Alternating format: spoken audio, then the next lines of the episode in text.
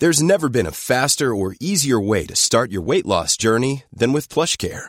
PlushCare accepts most insurance plans and gives you online access to board-certified physicians who can prescribe FDA-approved weight loss medications like Wegovy and Zepbound for those who qualify. Take charge of your health and speak with a board-certified physician about a weight loss plan that's right for you.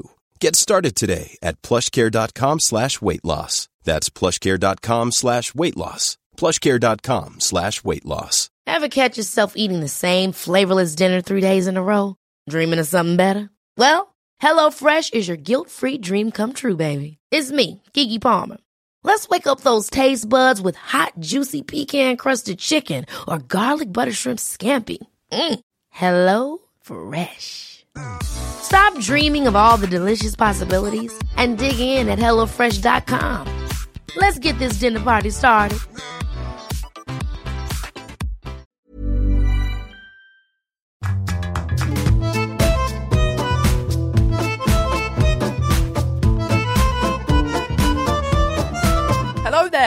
Welcome to the Writer's Routine, the Creative Person's Podcast. And if you think you are one of them, this is the podcast for you, says the presenter and the producer and the editor. That'll be me then. My name's Dan. If you think you are creative, but you're struggling a little bit, uh, then this show will give you loads of tips to help you on your way. Because we're finding out uh, how writers and authors maximize their creativity, how they turn their art into almost a regular 9 to 5 day and how they kind of mould a tiny kernel of an idea into a multi thousand word novel. Today, we're chatting to a book editor who's just gotten published herself. Firstly, I want to start with a question. Have you got out your phone recently and done me a massive favour? Because the best thing that you can do to help out this podcast right now, if you're loving the show and if you want more people to find out, you want more of your favourite authors here to be interviewed, it's to get out your phone or however you listen to podcasts and open up the iTunes podcast store and find Writer's Routine on there while you're there, leave us a review. Say some nice things. It would be very helpful if you gave us five stars as well. I don't want to be too technical, but if you've listened to any podcast before, you'll know that five stars is really important. It kind of helps the whole iTunes podcast chart tick along quite nicely, and it'll mean other people can find us without too much effort, uh, and they can enjoy it as well. And hopefully, then we can get loads more authors involved. So that would be lovely if you could get it out right now uh, and open up uh, the iTunes store, that is, and leave us a review. Thanks. Phoebe Morgan is a editor at a well-known and loved publishing house.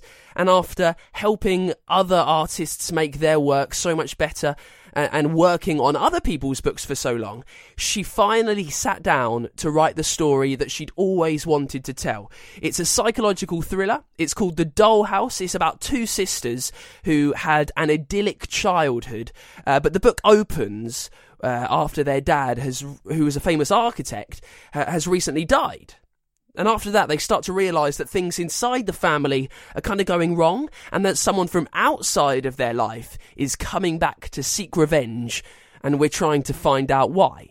That's what the book is about. It's a brilliant chat. Uh, so we'll be learning about how she made time to write during a pretty hectic nine to five day, uh, how she managed to write and find inspiration uh, from something that she loved from her childhood in an actual dollhouse, and we'll simply ask whether she got bored of books. Also, we'll have a distinguished diary today from one of my favourite authors who I think really summed up the life that most Brits, I reckon, at least I do, the life that they perfectly want to live. Uh, he did that in the best way. That's coming up in a bit after part one of my chat with Phoebe Morgan, the author of The Dollhouse. Uh, now, a little bit of admin. Uh, there's not too much of me in this one because I got the audio levels a little bit wrong. I'm a little bit of a technical idiot, so I sound like a bit of a Dalek. It's just I was very breathy, loud, and panty calm down, calm down. It's not Fifty Shades of Grey week, although that would be quite an interesting idea. Hopefully, though, that won't distract you too much on my chat with the brilliant Phoebe Morgan, where we're finding out her writer's routine. I kind of write often in bed or just in my bedroom. So I see kind of my books on the on the shelves and my walls with pictures on. So very much like my surroundings, which is nice. I do sometimes do work in coffee shops um, because usually the internet there is bad, which is good because it means I can't get distracted.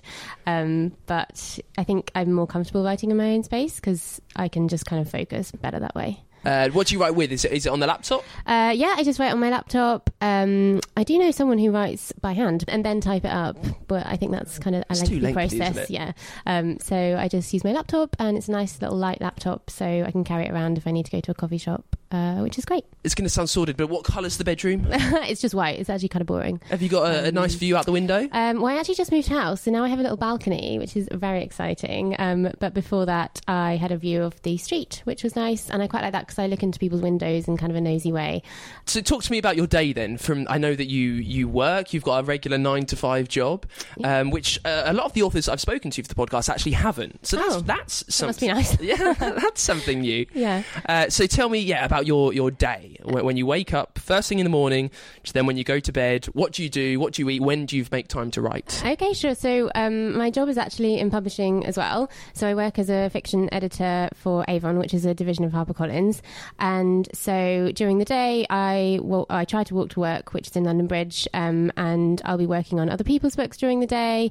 Uh, so I'll either be doing like a proper structural edit on someone's book, or I'll be working on the cover, or speaking to sales, lots of different things really.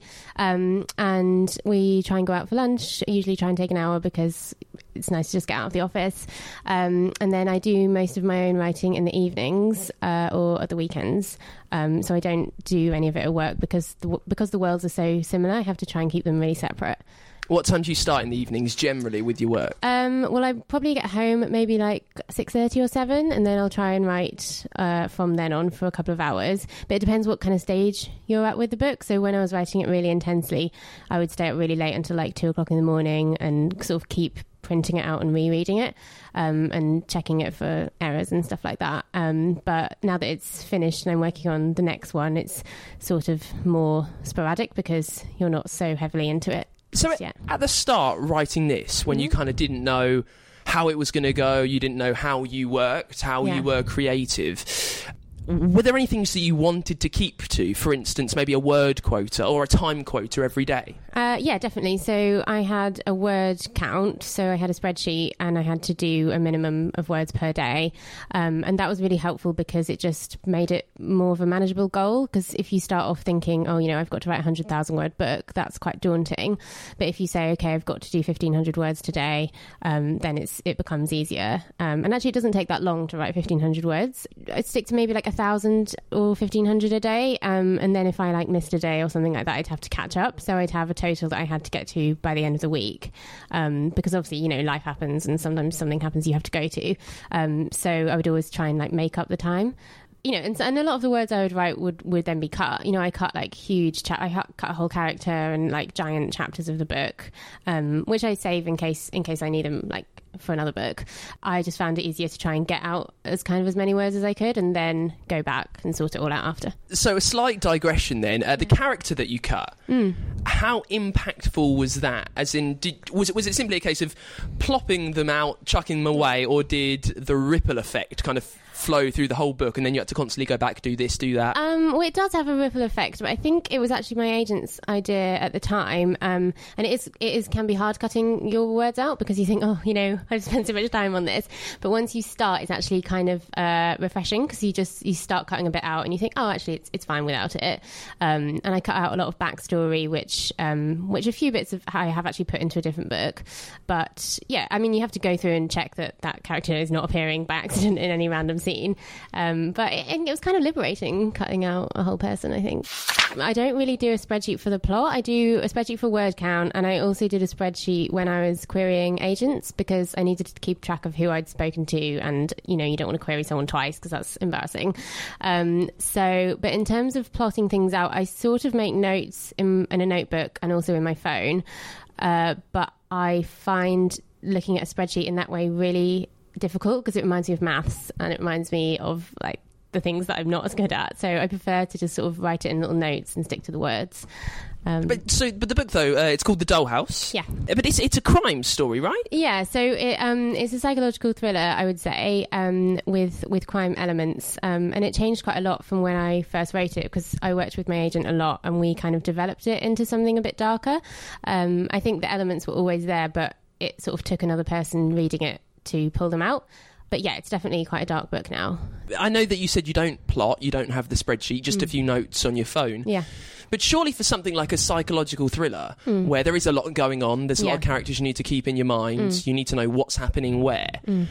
Did you? How did you manage to do that, or did you just let your, your fingers on your laptop go go for it? Um, I let them go for it at the beginning, but then, yeah, I did go back and I wrote out all the chapter headings and the characters and had like a color coordination system. So I had to check because the viewpoints changed quite a lot. I had to check that each character had, you know, a kind of equal amount of viewpoints and that it wasn't jumping from one character to, to another too quickly. Um, so yeah, I wrote it out like loads and loads of times um, and highlighted various sections and counted it all out. Um, mainly just in a notebook, just kind of my scribbles. So no one else would really want to read that. Never felt when you got home that you were just booked out. um, not much, not so much booked out, but definitely screened out. Like I think I spend a lot of time looking at the screen at work, so sometimes looking at it again at home is is quite difficult because you know it just gives you a headache and it makes your eyes hurt. But I sort of just really try to push on. Like you just have to think, you have to think about the goal and how much you want it, and it kind of motivates you to to keep going.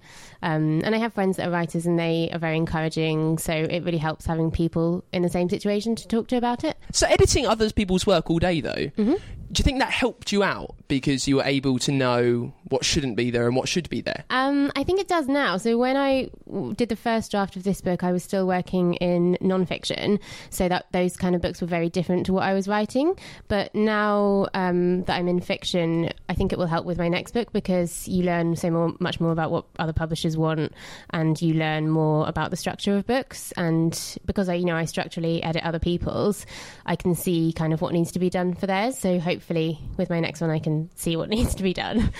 Because you know there are certain rules that it's better to follow. Um, and Tell me some of them. the structure of the book. So, especially the beginning, that's super important. So, having a gripping first line and a gripping first chapter um, is really key. We get a lot of submissions in at work, so I have to read, you know, though, well, I like reading those as well.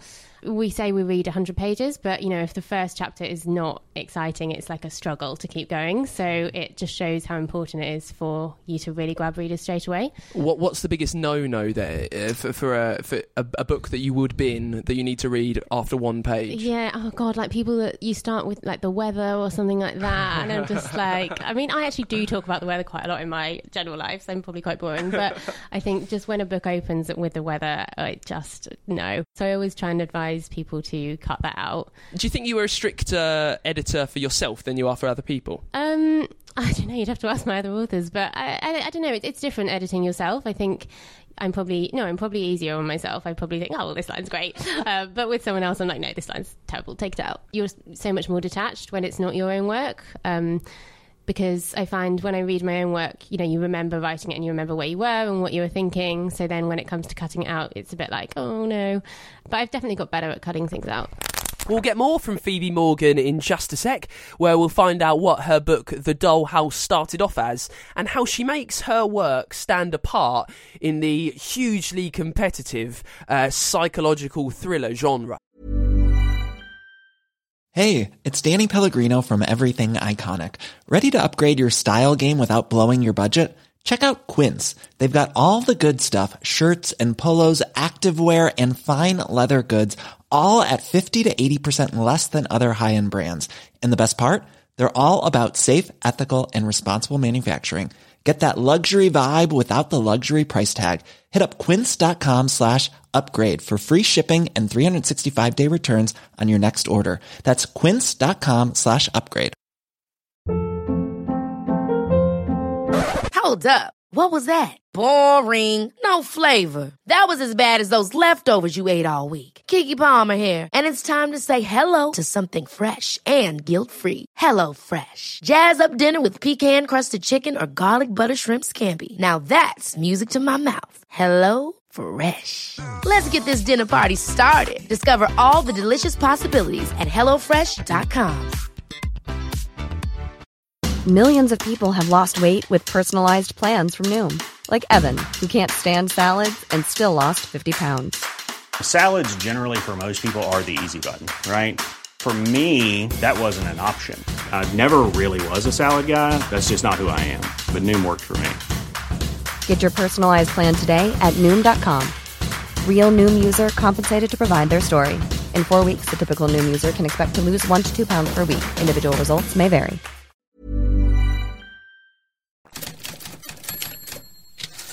Time for Distinguished Diaries, then, where we look at a weird and wonderful writing routine from history. And today, a little bit self indulgent, really. It's the turn of my favourite author, I reckon, P.G. Wodehouse. PG, that is Pelham Grenville, uh, Sir PG actually, uh, and he was a horrendously prolific author. He published more than 90 books in his life and had loads more uh, other works as well. Um, he's known for Jeeves and Wooster, for Blandings, for his golf books, for his Mulliner Tales. You almost can't stop the superlatives for him. He kind of sums up the type of bumbling aristocratic life that we all really want to live deep down. And he wrote for his whole life as well, continuing to churn out the books when he was around 90. Uh, at this time, at the end of his life, he was living in a sort of exile in Long Island in New York, America. He would rise here every day at 7:30 and do a series of calisthenic exercises. The daily dozen is what he would call them to kind of stretch out his mind and his body, which is interesting because in most of his books he makes fun of Swedish exercises. Uh, then he would have breakfast, uh, which would be toast, cake, some tea as well. He would have a read, walk the dogs, smoke a pipe before finally settling down to work at nine o'clock. And he wrote in his study uh, on a grand royal typewriter. He used this every day uh, since 1934. Although he didn't start each day writing on just that. He would write the first draft uh, of his work on pencil. Then, after revising and reworking and polishing, how he would say, he would type it all out. And he did this exact same method from paper, then reworking it onto the typewriter through most of his career, right? Word count wise, he was absolutely prolific as well. In old age, he would get about uh, a thousand words done a day. In his younger, more productive days, though, he would churn out about two and a half thousand words. Now, the most he ever wrote in one go uh, was 8,000 words in one night. He was surprised that it was to finish off one of his Jeeves story as well. Uh, and now this was the end of his working day. Uh, about two o'clock in the afternoon, he would then go on a walk with friends, but this had to be done by three thirty because he needed to be in his study to watch his favourite soap opera. He never missed an episode of The Edge of the Night, which I think was quite big in America at the time. It's brilliant because uh, the, the soap operas are kind of how his books were, all surface and just beautifully glossy uh, which is incredible. Then he had afternoon tea, he would have a bath, an evening cocktail at 6 pm sharp before retiring with his wife for food uh, and perhaps a game of bridge or two. this is fantastic. His strict routine allowed him uh, to be creative when he needed. It maximised his efficiency like this. It helped him be storming in his output, relentless in his comedy, and it allowed him to live the brilliant, stereotypically English life that we would always hope from P.G. Wodehouse. We've had loads of very strange, interesting, and utterly unique diaries on the show so far. If you've not heard them all, you really need to catch up. If just for that, we've had Maya Angelou, uh, we've had Patricia Highsmith, who another psychological thriller writer, just like the subject of today's show, Phoebe Morgan. We've also had F. Scott Fitzgerald, and you can catch up on all of those by subscribing to Writer's Routine, our podcast, wherever you usually get your podcasts from. It'll be there. It'll be lovely. I promise. Uh, as always, with this feature, I need to say a massive thank you to Mason Currey for all the help that his brilliant book, Daily Rituals, has given us. It's time to go back to my chat with the publishing editor uh, and now bona fide author in her own right, Phoebe Morgan. Her book, The Dollhouse, is out now. It's just been published. Uh, it's a psychological thriller about two sisters who are coming to terms with their dad's death and trying to deal with an intruder into the family who's coming back to seek revenge. Yeah, we'll find out about her ultimate aim as an author after the backstory of the story. So it basically started off as primarily a story about these two sisters, which it definitely still is. Um, but it was much more about their family, um, which again it still is, but it was kind of uh, it was a much calmer book and it was more about the characters, whereas it's become a lot more plot focused, which I really like um, because it just pulls the reader along, I hope, a lot more than it did in the first draft. And when was the first image of the book? Do you remember it going through your mind? Yeah, I started it based on my dad built me a really big dollhouse when I was little. That was kind of the starting point. I had that image of the dollhouse um, in my head. Uh, and I knew I wanted to write about sisters because I don't have sisters, I have two brothers. But I've always found like the sisterly relationship really interesting. So it's kind of about how that bond can threaten you. I know this sounds like a really stupid question, um, but I know so often uh, people think that books just magically come to authors, that they kind of sit there with their pen and, and it's all ready to go. How much kind of brainstorming and developing did you have to do outside of just that first thought that you had about sisters and some conflict? Yeah. Um, well, a lot is the short answer. Um, because, yeah, like I said, I, I did write a first draft relatively quickly, but then there was a lot of work going back and unpicking that. Trying to sort out elements that didn't work or things that were implausible. Um, and the ending was quite difficult. We revised the ending and the opening like a lot of times. Those are just such crucial parts of the book that that was probably the biggest amount of work. At the very first embers of the tale, though, um, embers, I can't believe I said good- that. it's a good word. It makes me seem much more intelligent than I actually am. I like it. As, as I say, aside from the, the two sisters, did you then have to think, right, now we need a baddie in here, we need another baddie, we need another plot point? Yeah, I did. I, I did plot out the there's sort of a few key turning points in the book. Uh, we sort of dropped those through like breadcrumbs, um, and so that was definitely something that had to be plotted out quite carefully because they need to come at certain points. So it's just about making sure that the structure of the book is sufficient that the reader always wants to read more. I think the sign of a bad book is you know you put it down and you just forget about it and you don't go back to it. no one wants mareness, do no, they? exactly. No. Um, no. So, Another good word. thank you, Embers and Mare. Yeah. Uh, we're in a publisher's. Sign me up now. Um, so, how long did it take you then, from the first moment you started writing it to then Mm. when it was ready to be sent out? So it took me a couple of months to write it. I did it quite quickly, but then when I got my lovely agent, she did give me a lot of editorial feedback, and then we worked on it together for probably between six to nine months um, before it then went out to publishers. So yeah, we did a lot on it. Um, and some agents don't do as much, but I think you know she's a very hands-on agent, so it was really nice to have someone to collaborate with. Um, and there was another editor who works for the agency who helped as well. So really, it was kind of a, a three-way approach. We'd aim for books to be between roughly like eighty-five thousand to hundred thousand words, um, because if you go much over hundred thousand, it starts to be a bit long for this genre. Um, and if it's too short, it, it sounds silly, but it will actually look too short. You know, like when it's printed or you know when it's out, it'll just it won't read properly.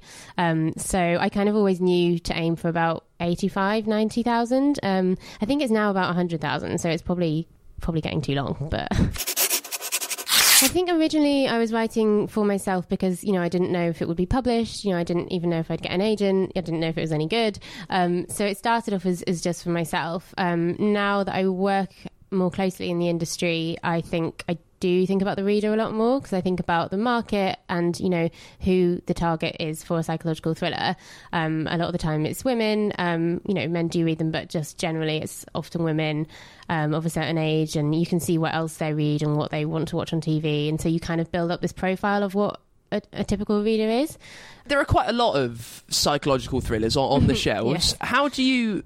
How did you make yours stand out when you were writing it, and try not to follow like the standard tropes of these sort of books? Yeah, I mean there are. It's crazy. It's been going for ages now, and and it is a really saturated market. So you know there is a lot of competition. Who do you blame for that? Do you blame the girl on the train? Uh, well, I mean, it was there before that, you know, with with Gone Girl and stuff. I think uh, it's just really it's an interesting one because you know everyone in publishing is is kind of funny about it, and we think, oh, you know, it's it's surely going to end soon, and then it just doesn't. and It just keeps on going, and there's always new iterations. Um, but I guess what I did was I just wanted to write for the story that I wanted to tell. Um, and I think because it was based on this kind of idea that spawned from this dollhouse that I had myself, it just I just kind of kept to that, and I was just thinking about what I wanted to say, um, and you know, it probably it probably will fit in with with the others in the market. You know, I'm not saying it's going to particularly blow away the competition at all, but um, I think you know there's space for everyone. I think if you like reading those kind of books, which I do too,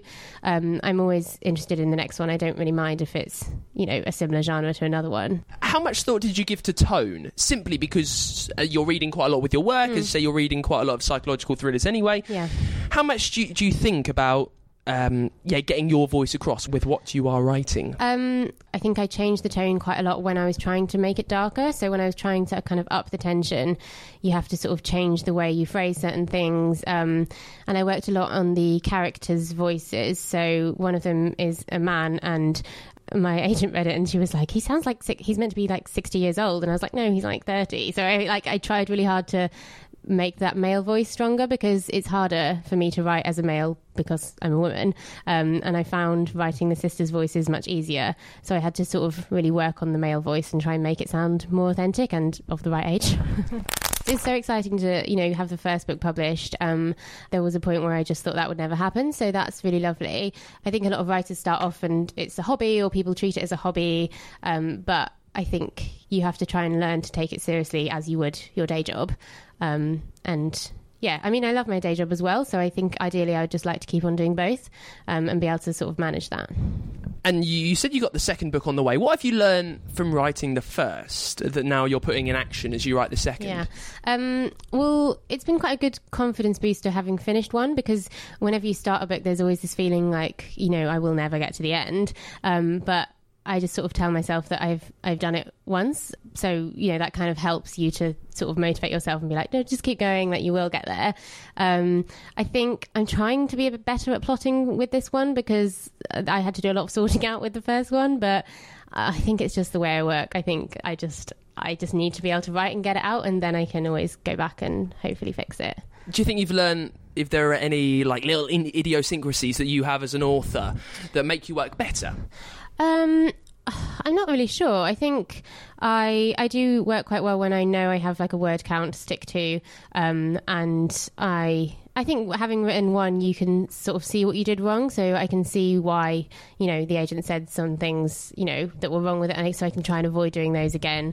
Um, sometimes things are so obvious, but you're just so close to the book that you haven't noticed. Like there was one example, and she was like, "You've said the word ginger like 20 times in like two paragraphs or something." So just words that you repeat without even realizing. Um, and I think tension, trying to maintain the tension throughout the book, is something that I'm trying harder with in book two, because that can be quite difficult. Um, I think other authors will say that as well. And it's just about ending your chapters on the right note, you know, on, on a bit of an edge, um, and always leaving the reader wanting more. Huge thank you to Phoebe Morgan for coming on the Writers Routine podcast. Uh, Phoebe was so lovely in sorting out uh, our chat and for actually chatting herself in front of the microphone for the show. So lovely, in fact, it's amazing how such a dark, twisted, uh, and tensely sinister tale came from her brain. Uh, that's what it is, though. Her debut book, The Dollhouse, is out right now. Uh, I really do urge you, if you love your psychological thrillers in the, the mind of Gone Girl and The Girl on the Train, you kind of need to give this one a read. I think this and the series really could be something huge. Now, that is it for this week's Writer's Routine. Uh, next week, we will chat to the author Simon Toyne. Now, he took seven months off to write a commercial thriller, and he's still doing it 10 years later. So it all worked out kind of well for the man. Uh, yeah, we're back next week with him. Remember, you can email any questions you like, for, uh, advice for any authors you think I should chat to, uh, anything you fancy, fire it over to writersroutine at gmail.com. And you can follow us on Twitter. We are at WritersPod. Thank you very much for listening. We'll be back next week with more Writers Routine.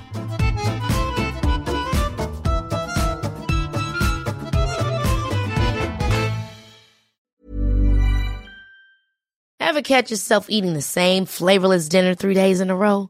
Dreaming of something better? Well, HelloFresh is your guilt-free dream come true, baby. It's me, Keke Palmer. Let's wake up those taste buds with hot, juicy pecan-crusted chicken or garlic butter shrimp scampi.